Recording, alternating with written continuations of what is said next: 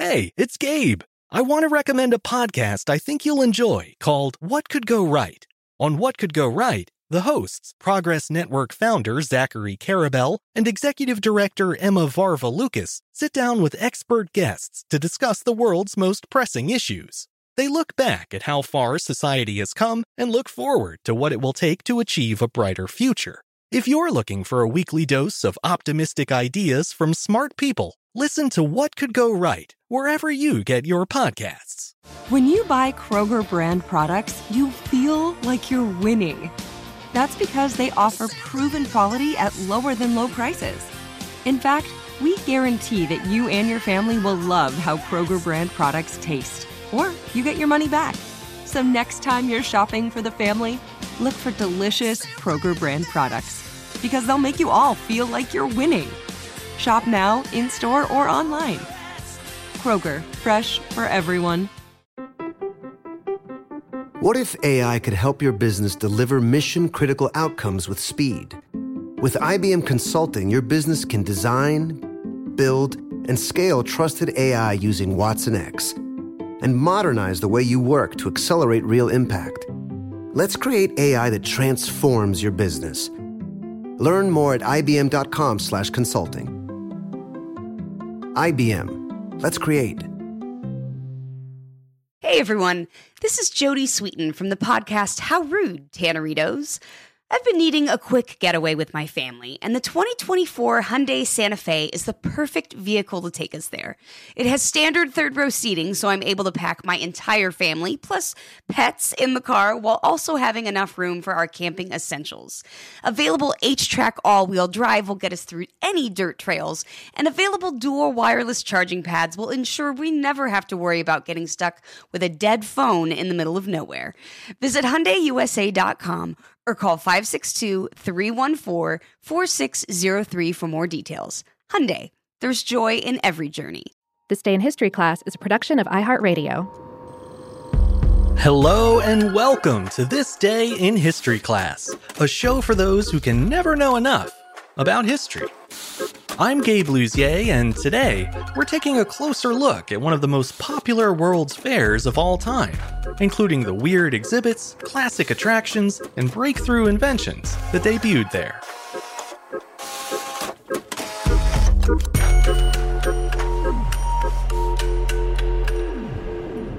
The day was April 22nd, 1964. The second New York World's Fair opened at Flushing Meadows Park in the Queens borough of New York City. The sprawling fair featured dozens of exhibits and attractions representing 80 nations, 24 US states, and nearly 50 corporations. The theme of the show was A Millennium of Progress, a cheery sentiment that was well reflected by the optimistic visions of the future presented in the exhibits. The fair operated for about a year and a half and wasn't anywhere near as profitable as its organizers had hoped. But by most other measures, the event was a triumph. All these years later, the 1964 World's Fair is still fondly remembered for its space age flair and its unique blend of earnest idealism and blatant commercialism. In general, World's Fairs have lost a lot of their luster over the years. So much so, in fact, that many listeners might not even be familiar with the concept. So let's start with the basics.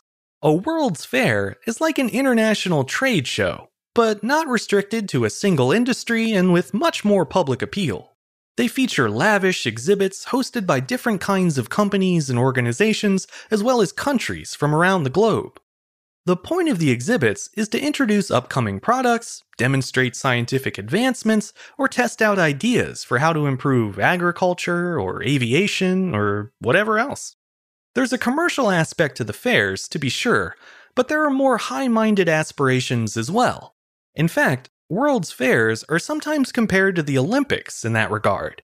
They're both inclusive, world spanning events that are meant to celebrate human achievement and camaraderie and progress.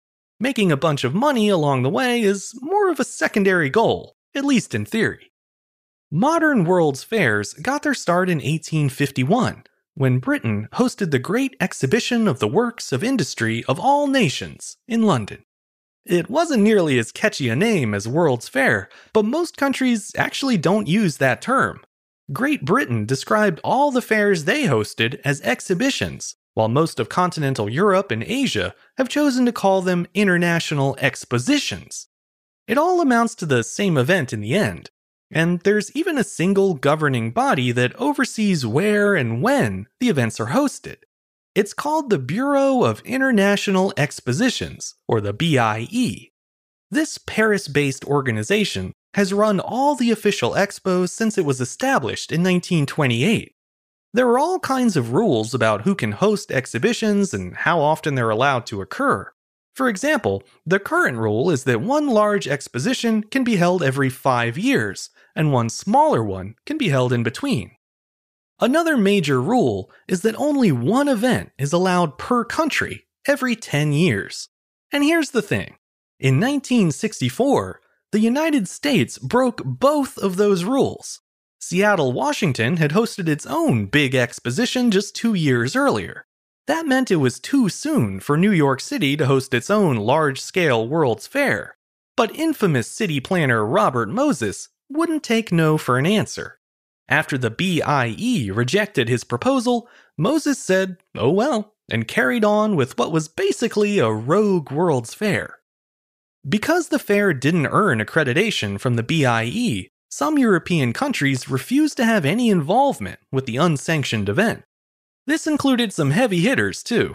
For instance, France, Britain, and Italy all chose to sit out the fair. This forced the organizers to get a bit creative. They brought in more corporate sponsored exhibitions, but they also extended an invitation to smaller geopolitical powers that had been traditionally shut out from such events. This was the unexpected benefit of the fair's rogue status. It allowed nations as diverse as Thailand, Morocco, and Honduras to seize the spotlight on the world stage. These international exhibits served as an introduction for tens of millions of Americans to the history, language, and food of dozens of less familiar cultures.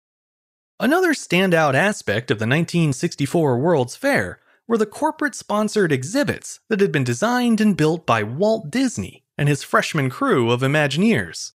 Walt had been a lifelong fan of World's Fairs, and the clearest example of his passion was his Disneyland theme park. Roller coasters and Ferris wheels are theme park attractions that got their start at World's Fairs, but the entire concept of highly themed areas filled with different attractions is lifted whole cloth from World's Fair pavilions. So naturally, Walt Disney was thrilled when the 1964 exhibition was announced for New York City. He wanted to be a part of it in any way he could. And he definitely got his wish, ultimately designing and building not one, but four different attractions for that year's fair. And true to the fair's theme of space age progress, the focal point of all of Disney's exhibits were robots, or as he called them, audio animatronics. Disney had debuted that technology a year earlier with the birds and his enchanted tiki room attraction at Disneyland. But it was at the 1964 World's Fair that this new form of robotic animation really came into its own.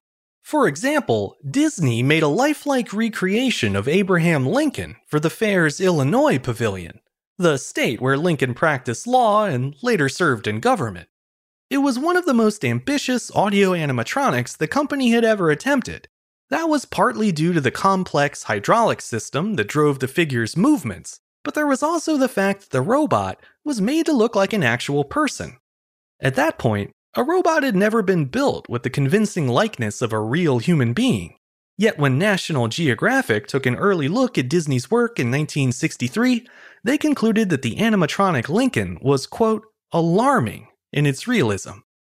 When the exhibit opened at the fair, Disney's take on Lincoln looked so real that a five year old boy in the audience thought it was the real deal. He reportedly looked up at his father and shouted, Daddy, I thought you said he was dead.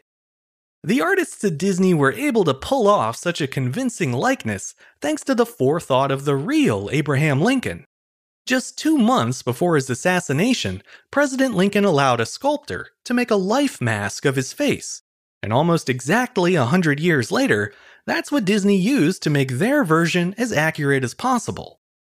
The Lincoln exhibit proved to be such a hit that the company overhauled the animatronic to make it even more convincing, and then installed it as a permanent attraction in Disneyland the following year. If you're like me, you're probably wondering about those other three attractions that featured audio animatronics. Well, don't worry, I've got you covered. First up, there was a charming little boat ride you may have heard of called It's a Small World. The attraction was originally made as part of the fair's UNICEF Pavilion, which was sponsored by Pepsi that year. Next, there was the Carousel of Progress, designed for the General Electric Pavilion. Still running at the Magic Kingdom in Disney World, the attraction is a rotating theater that switches between scenes of audio animatronics acting out scenes of domestic life through the decades, and showcasing a bunch of GE products in the process. Lastly, and probably best of all if you ask me, there was the Magic Skyway at the Ford Pavilion. Ford debuted a brand new sports car at the fair that year, the Mustang. To help sell the public on the new design, the company teamed with Disney to build a ride system where fairgoers could board motorless Mustang convertibles and be slowly pulled along a conveyor belt. If that sounds a little dull, well, that's where the robots came in. The idea was that riders would be sent on a trip back in time to the Jurassic Age, where they'd encounter intricate scenes of dinosaurs caring for their young or squaring off in battle. In other words, Disney basically used the Ford partnership as an excuse to make awesome robot dinosaurs. And really, who can blame him? Especially when, in the end, everyone was happy. Disney was able to relocate the dinosaur scenes to Disneyland, where they were incorporated as the Primeval World section of the park's railroad. And as for Ford, it went on to sell 400,000 of the new Mustang model in just its first year on the market four times the company's initial projections. In business, that's known as the robot dinosaur effect, or at least it should be. Of course, the fair had some other non Disney high points as well. For instance, there was an exhibition where a person flew around wearing a jetpack that was originally built for the US Army. It could reportedly fly a distance of 815 feet and go as fast as 60 miles per hour. The pilot at the fair didn't get to do anything quite that cool, but he was a star performer in the fair's Wonderworld musical, and that's nothing to sneeze at. The 64 fair was also many Americans' introduction to Belgian waffles. Technically, the waffles made their first stateside appearance at the 62 World's Fair in Seattle, but they didn't make much of a splash at that one. However, in New York, fairgoers couldn't get enough of them or, as the New York Times reported in 1965, quote, Belgian waffles sold like hotcakes at the World's Fair. In fact, they were such a hit that waffle maker sales spiked all across the country. It wasn't the most culturally enriching part of the fair, but sparking a nationwide waffle craze is still another well earned feather in the 64 Fair's cap. Most of the exhibits and attractions featured at the fair were knocked down by 1966, and the former fairgrounds are now the Flushing Meadows Corona Park. It's a pretty standard city park, except for the presence of a few remnants of the fair. The attractions that were too permanent or too unassuming to be destroyed. These leftover bits are monuments to our past visions of the future, and to a sense of curiosity and optimism that both our country and the world stand to remember more often. I'm Gabe Luzier, and hopefully, you now know a little more about history today than you did yesterday. You can learn even more about history by following us on Twitter, Facebook, and Instagram at TDIHC Show. You can also rate and review the show on Apple Podcasts, and you can write to us directly at thisday at iHeartMedia.com. Thanks to Chandler Mays for producing the show, and thanks to you for listening. I'll see you back here again soon for another day in history class.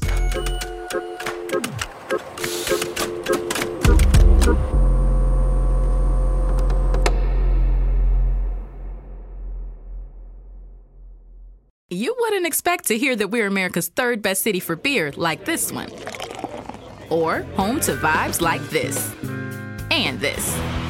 It might surprise you that we're top 10 for immersive art that's like, whoa. And, hmm, not to mention, we have one of the top zoos in the country. So, can a city with the country's best pro soccer team, ranking as a top culinary destination in the world, be in your own backyard? Yes, Columbus. Plan your summer at experiencecolumbus.com/summer. A collision between a Chinese jet and an American spy plane. He came and rammed into our left wing. With relations increasingly strained, what are the chances of things spinning out of control? The Western world was asleep. I'm Gordon Corera. I'll be exploring the friction in this most important of relationships and asking Has the West taken its eye off the ball? You cannot ignore China. From BBC Radio 4, this is Shadow War China and the West. Listen wherever you get your podcasts. Hello, iHeart listener. We have a confession to make. Both iHeart and this commercial you're listening to right now would probably sound a heck of a lot better on the new Roku Pro Series TV. It's got side firing speakers that fill your room with sound, Dolby Atmos audio that puts you right in the middle of the entertainment, and the ability to pair seamlessly with your home theater sound systems that already have surround sound and booming bass. If all that sounds too good to be true, it'll sound even better on the new Roku Pro Series. Your hearing isn't better, your TV is. We are the voice of NASCAR. The green flag is in the air, and we are underway. The great American race. The Motor Racing Network. NASCAR Cup, Xfinity, and Craftsman Truck Series Racing live on your hometown radio station and MRN or NASCAR.com. Martinsville, Talladega, the Chicago Street Course. We have the side by side action and last lap passes for the win. Photo finishes. Ryan Blaney will win. The voice of NASCAR, the Motor Racing Network work.